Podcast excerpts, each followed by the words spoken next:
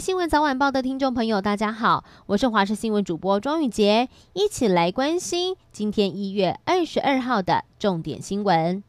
为了要防堵疫情，减少群聚的机会，桃园的便利商店宣布了，包含像是统一超商 Seven Eleven，还有莱尔富以及 OK 便利商店店内的用餐区全部都暂停开放。而全家便利商店虽然没有跟进，但是会增加消毒的次数，每天六次。而虽然说减少了一些便利性，但是民众大多觉得共同防疫是最重要的。桃园医院爆发了院内感染，大家都很担心社区会沦陷。今天也有卫生局疫调人员出现发烧的症状，再加上昨天下午卫生局大规模的消毒，让很多人担心。不过卫生局出面澄清，说相关的人员都已经二采阴性了，希望大家不要过度担心。因为国内的疫情升温，在苗栗后龙慈云宫每年举办的元宵攻炮城活动也决定要停办了。攻炮城的传统源自于清朝，相传当时因为瘟疫流行，乡民透过来丢鞭炮驱赶瘟神，后来就演变成为了传统民俗活动。而到了日治时期，中断了几十年，一九八四年才有恢复举办。不过，为了要减少感染的风险，所以庙方也决定要停办了。而这也是三十七年来首次停办。台中市在二十一号的晚间九点多，传出有一名三个月大的女婴突然间没有了呼吸、心跳。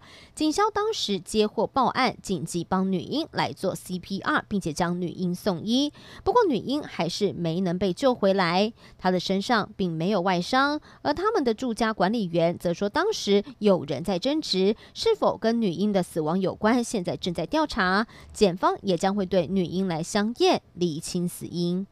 好，随着国内的疫情升温，也让防疫险的讨论增加。最近有一款防疫保单引发了热议。原来说呢，只要年缴保费五百元，万一收到政府的居家隔离通知书，就能够获得理赔十万元。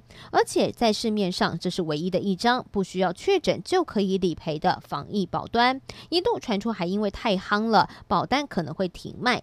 不过产险公司表示，目前都还是能保的，但也会同步的来管控风险。而主管机关金管会也说，民众要注意除外条款，也不鼓励民众透过保险来获利。美国总统拜登才刚刚上任，就针对了境内棘手的新冠病毒的疫情，签署了十项应对的行政命令。除了要求民众搭乘大众运输工具必须要戴上口罩，并且也要求要加速生产防疫的物资。他也警告了，说下个月美国新冠病毒死亡人数恐怕会达到五十万人。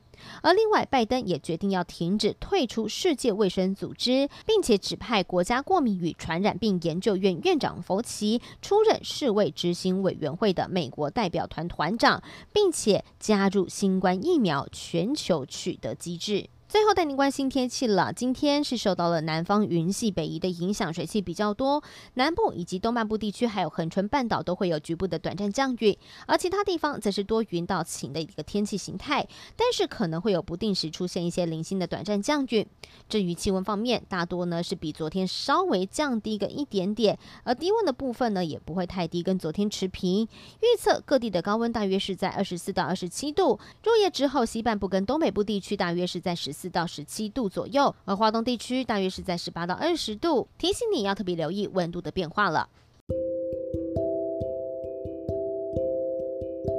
以上新闻，感谢您的收听，我们再会。